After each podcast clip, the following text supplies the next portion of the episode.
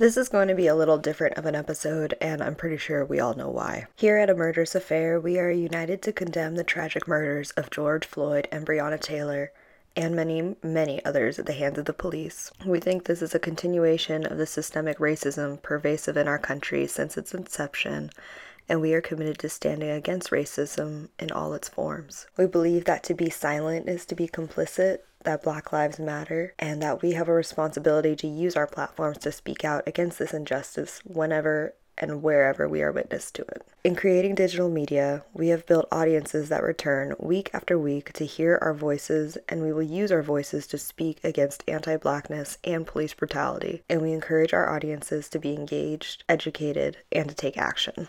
If you're looking to donate or just generally learn more, about where you can support the Black Lives Matter movement. Um, there's a couple of really great resources. The Know Your Rights Camp was founded by Colin Kaepernick which holds education seminars across the country for black and brown youth. There is Communities Against Police Brutality, which is a Twin Cities based organization that confronts police brutality by providing those in need with services like crisis hotlines, legal, medical, and psychological referrals, um, along with many other resources. There is Reclaim the Block, which works with communities and city council members in Minneapolis to redistribute money from police departments to other parts of the city's budget that really focus on promoting community health and safety. So if you guys are looking for more places to donate, more places to learn um, about where you can help beyond just like marching and protests and that sort of thing, you can definitely check up on your voter status, check up on what up- upcoming legislation laws help prevent police brutality and other violence against people of color. On this podcast, I usually talk about women who are, as the tagline says, known for mayhem and murder. And when I started this podcast, I began it because I was tired of not hearing about women in history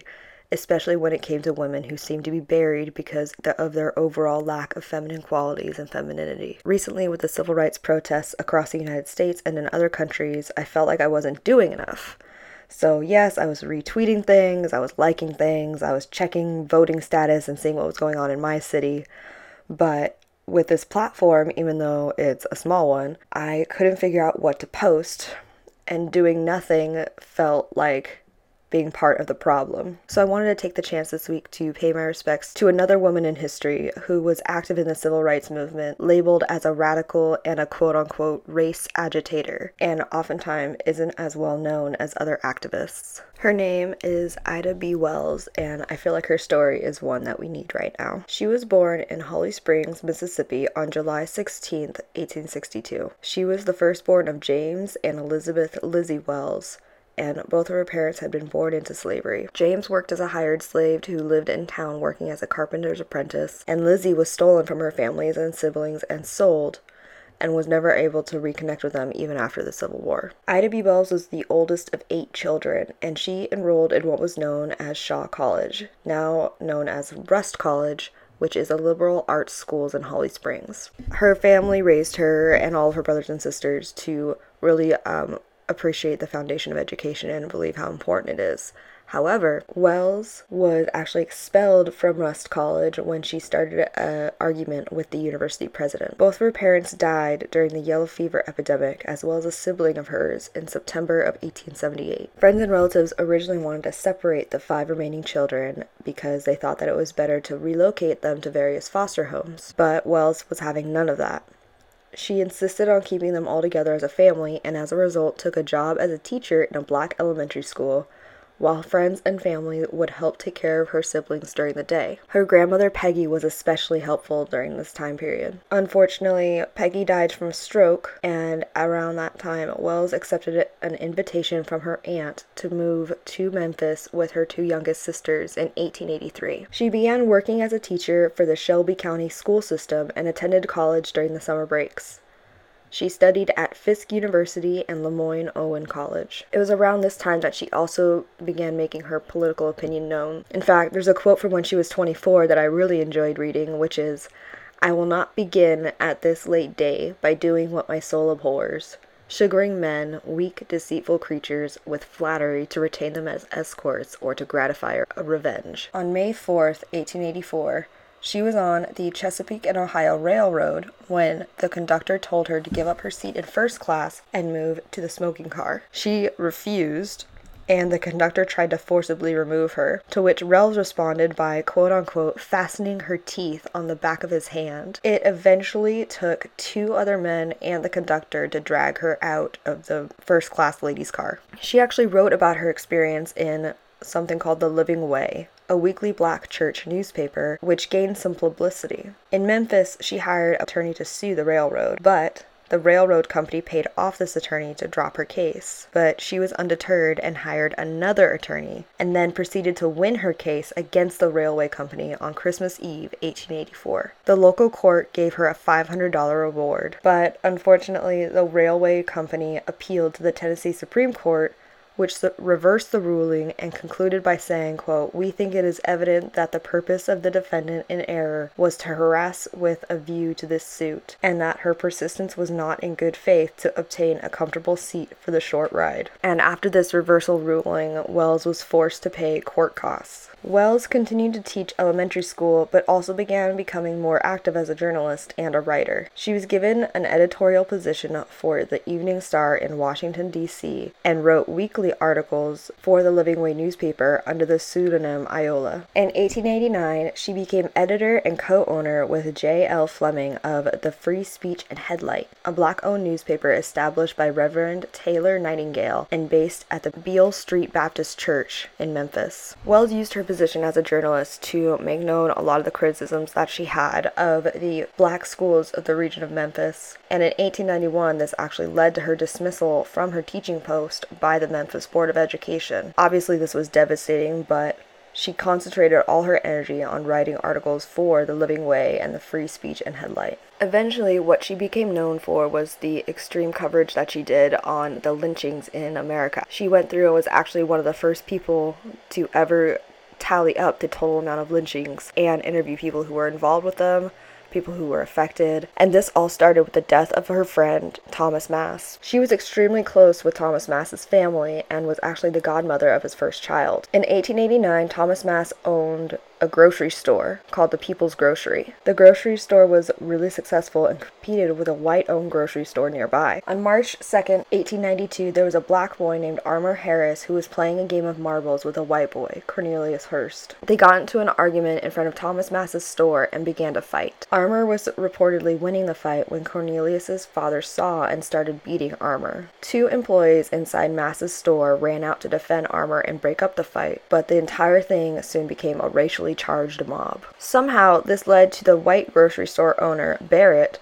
to come back the next day on March 3rd to the People's Grocery with a sheriff's deputy looking for one of the employees, William Stewart. The other employee, Calvin McDowell, said that Stewart was not present, and this made the white grocery store owner extremely upset in addition to being frustrated that the grocery store owned by Thomas Moss was competing with his store. Angry about everything that was going on, Barrett said that, quote, blacks were thieves and hit the store worker, Calvin McDowell, with a gun. Um, McDowell ended up get, taking the gun away from Barrett and shot at him, but missed. He was later arrested but eventually released which then led to March 5, 1892, where a group of six white men, including the sheriff's deputy, took a trip down to the People's Grocery, took a trip down to Thomas Moss's grocery store. The group of white men were met by store workers defending the store with guns, and the sheriff deputy as well as a civilian were injured. This made hundreds of white people gather together to immediately put down what was perceived as an armed rebellion by black men. The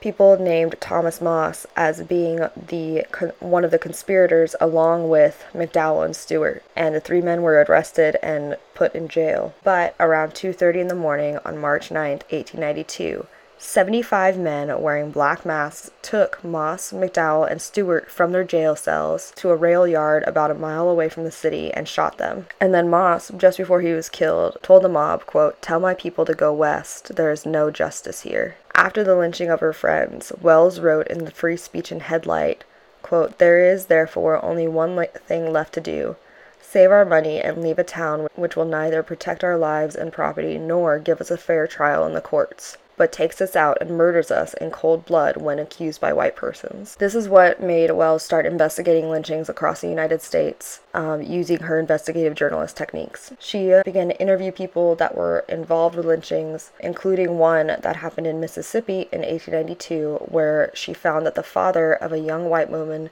had actually asked a lynch mob to kill the black man that his daughter was having a relationship with in order to, quote, save the reputation of his daughter. In May of 1892, Wells published an editorial talking about the quote old threadbare lie that black men rape white women. In this article, she said, quote, if southern men are not careful, a conclusion might be reached which will be very damaging to the moral reputation of their women. After publishing this article, it was not met the best, and her newspaper office was actually burned to the ground because of it. On October 26, 1892, Wells began to publish her research on lynching in a pamphlet called The Southern Horrors Lynch Law in All Its Phases. She had examined tons of accounts of lynchings due to the quote alleged rape of white women. And her conclusion was that Southerners tended to cry rape as an excuse to hide their real reasons for lynching, the truth of which was usually black economic progress, which threatened white Southerners with competition, and white idea of enforcing black second class status in the society. Black economic progress was a contemporary issue in the South, and in many states, white people worked to suppress black progress. This was the time where a lot of Southern states, starting with Mississippi in 1890,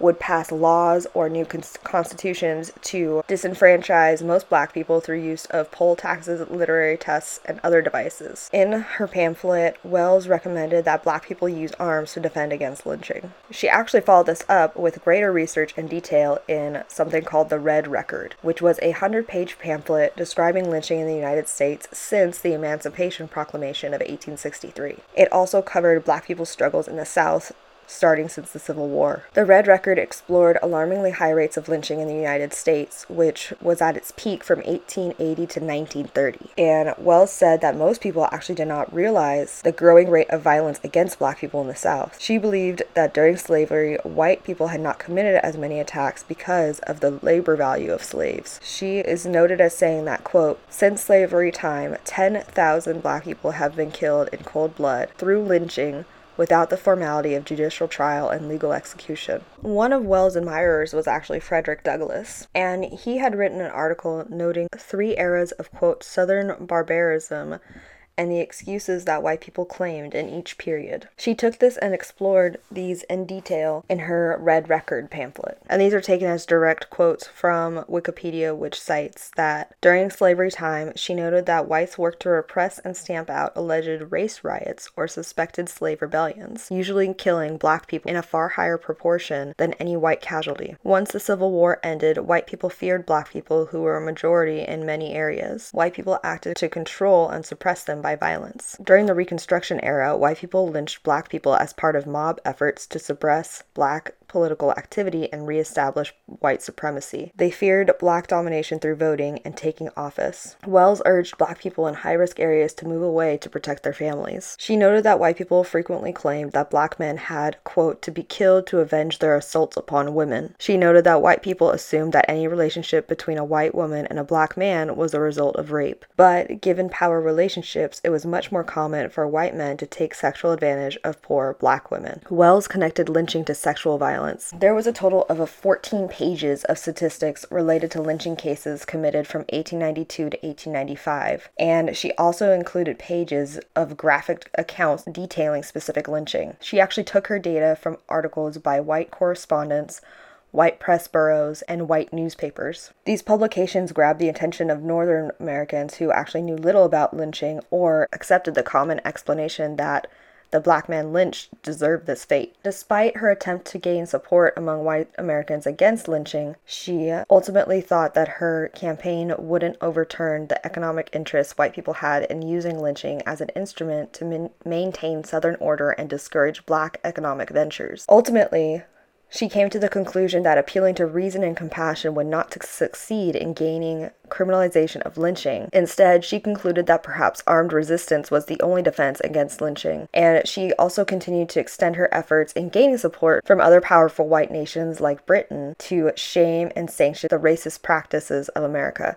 And this is just totally me ad libbing. Like, I was going to try and just make this all informational and fact, but just I'm reading this and I'm not doing as much like of my own personal commentary as I was. I'm keeping this very much almost like to the quote of what I've read from the articles and very little like changes by me. But it's just like the fact that I'm reading this and we're not taught if you just replace the word lynching with br- police brutality, like it's it's literally almost the same exact thing that's happening now, you know? So this this was a problem then, this is a problem now and it's just it's it's ridiculous to me. It's just it's something that's blowing my mind that as I'm reading this from the 1890s to the 1930s, you know, this whole article could be considered if you just replace the word lynching with the words police brutality. It could be almost a modern day article. Anyway, that's my just my little insight I had to just throw in there because I'm reading this directly just just because it's astounding how little progress how much progress we think we've made and then you go back and read something like this and it's like oh yeah no just changing one word just replacing these lynching with police brutality, you see it's like, no, this is almost the exact same problem. Anyway, so Wells went twice to Britain, um, once in 1893 and once in 1894, in order to kind of continue her com- campaign against lynching. She and her supporters and community in America saw these tours as an opportunity for her to reach larger white audience with her anti-lynching campaign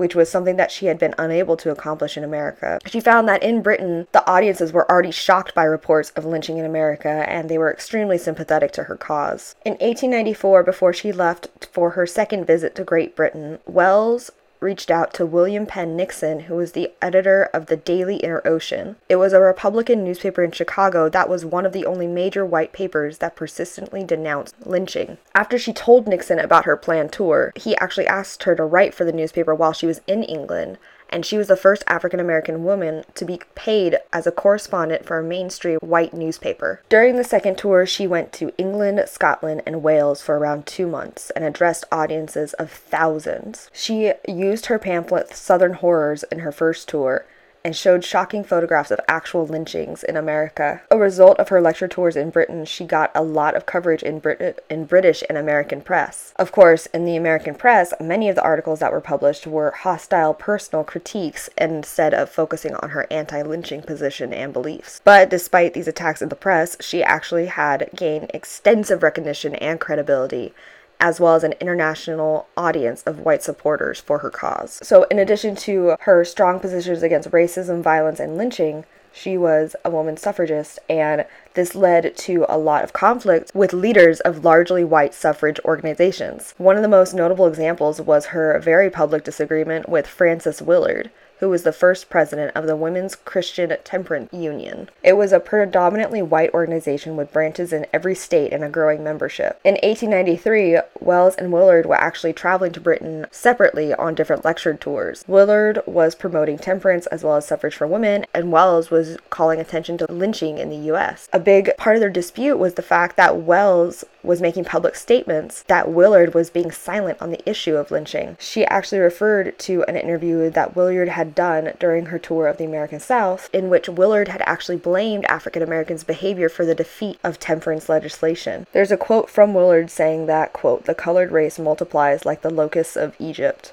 and the grog shop is its center of power. The safety of women, of childhood, of the home is menaced in a thousand localities. And Willard and one of her main, main prominent supporters, Lady Somerset, attempted to limit press coverage of Wells' comments, but newspapers in Britain provided full details of the arguments that happened. She actually, Wells also actually dedicated a chapter of the 1895 pamphlet, A Red Record, to show the different positions that she and Willard had. This chapter was called Miss Willard's Attitude and condemned Willard for using rhetoric that Wells believed promoted violence and other crimes against African Americans in America. In 1895, Wells married attorney Ferdinand L. Barnett. He was a prominent attorney and a civil rights activist and journalist in Chicago.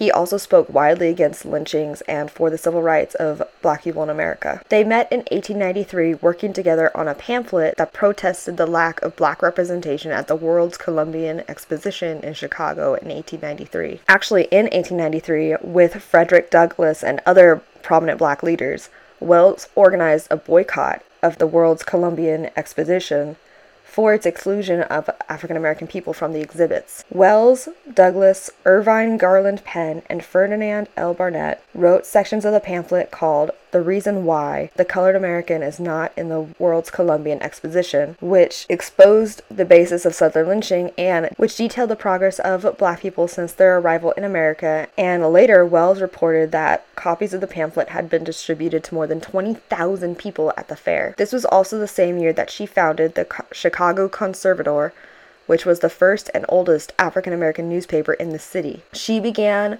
writing for the paper in 1893 and later acquired a partial ownership interest. After her marriage with Barnett, she assumed the role of editor. So their marriage was actually built upon having the same ideas and the same desire to take action. They were both journalists, both were established activists with a shared commitment to civil rights. So not only are these two trailblazers in terms of being extremely prominent activists, but they had a different kind of relationship than most traditional marriages at the time, where women often played the more traditional domestic role. Instead, they had a close working relationship as well as a close personal relationship. So, Barnett actually had two children from a previous marriage, and together the couple had four more Charles, Herman, Ida, and Alfreda. In an autobiography she later wrote called Crusade for Justice, Wells described that she had extreme difficulties splitting her time between her family and her work. So, like I mentioned before, Frederick Douglass actually was one of the civil rights leaders who praised Wells' work and would give her introductions and financial support for her investigations. When he died in 1895, Wells was about at the height of her, out of her notoriety,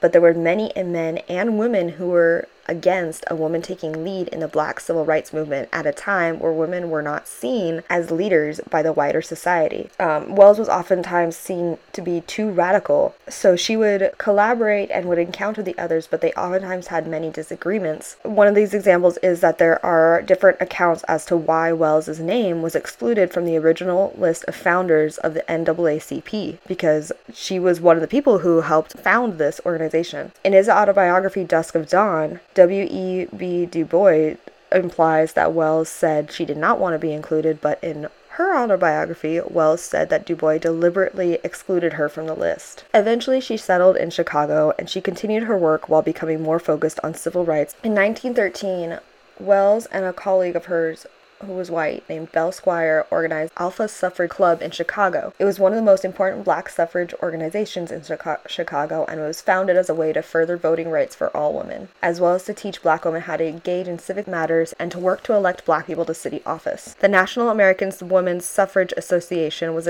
organizing a suffrage parade in Washington, D.C and it was marching before the inauguration of Woodrow Wilson in 1913. Wells, together with a delegation of members from their Alpha Club, wanted to attend, and on the day of the march, the head of the Illinois delegation told Wells that the delegates at the NAWSA wanted to keep the delegation entirely white and that all the black suffragists, including Wells, were to walk at the end of, per- of the parade in a quote, colored delegation. Instead of going to the back with the other black people, however, Wells waited with spectators as the parade was underway and then stepped into the white Chicago delegation as they passed by. During World War I, the US government had actually placed Wells under surveillance, labeling her a dangerous quote unquote race agitator. She defied this threat by continuing her civil rights work during this period with other figures like Marcus Garvey, Monroe Trotter, and Madam C.J. Walker. After almost 30 years away, Wells made her first trip back to the South in 1921 to investigate and publish a report on the Elaine race riot in Arkansas. In the 1920s, Wells remained active in the Republican Party, and she, in order to challenge what she viewed as problems for black people in Chicago, she started a political organization called the Third Ward Pol- Women's Political Club in 1927. It's said that her feelings toward the Republican Party became more mixed during the Hoover administrations because of their stance on civil rights. Um, in 1930, Wells unsuccessfully sought elective office and ran for a seat as an independent for the Illinois Senate. In 1928, Wells began writing her biography, Crusade for Justice, but it was never finished. It would be posthumously published and edited by her daughter Alfreda Barnett Duster in 1970 as Crusade for Justice, the autobiography of Ida B. Wells. Wells died of uremia, which is kidney failure, in Chicago on March 25, 1931, at the age of 68. She was buried in the Oakwood Cemetery in Chicago. There have been many posthumous awards nominated for her.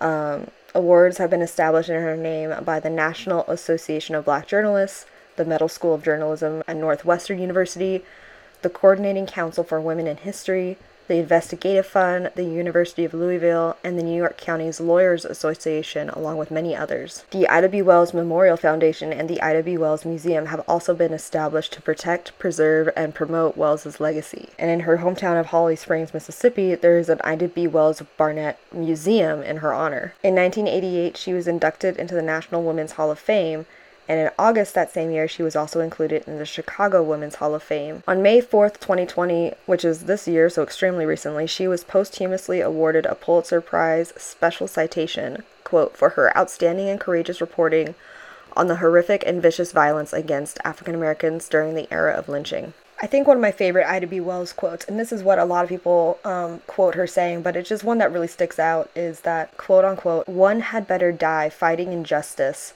than die like a dog or a rat in a trap. So that is the legacy of Ida B. Wells. I'm sure that there's been so much more that I might have missed. So if you guys are interested, please look her up as well as other black civil rights leaders and black suffrage leaders. Make sure everyone stays safe out there. I'll talk to you guys next week.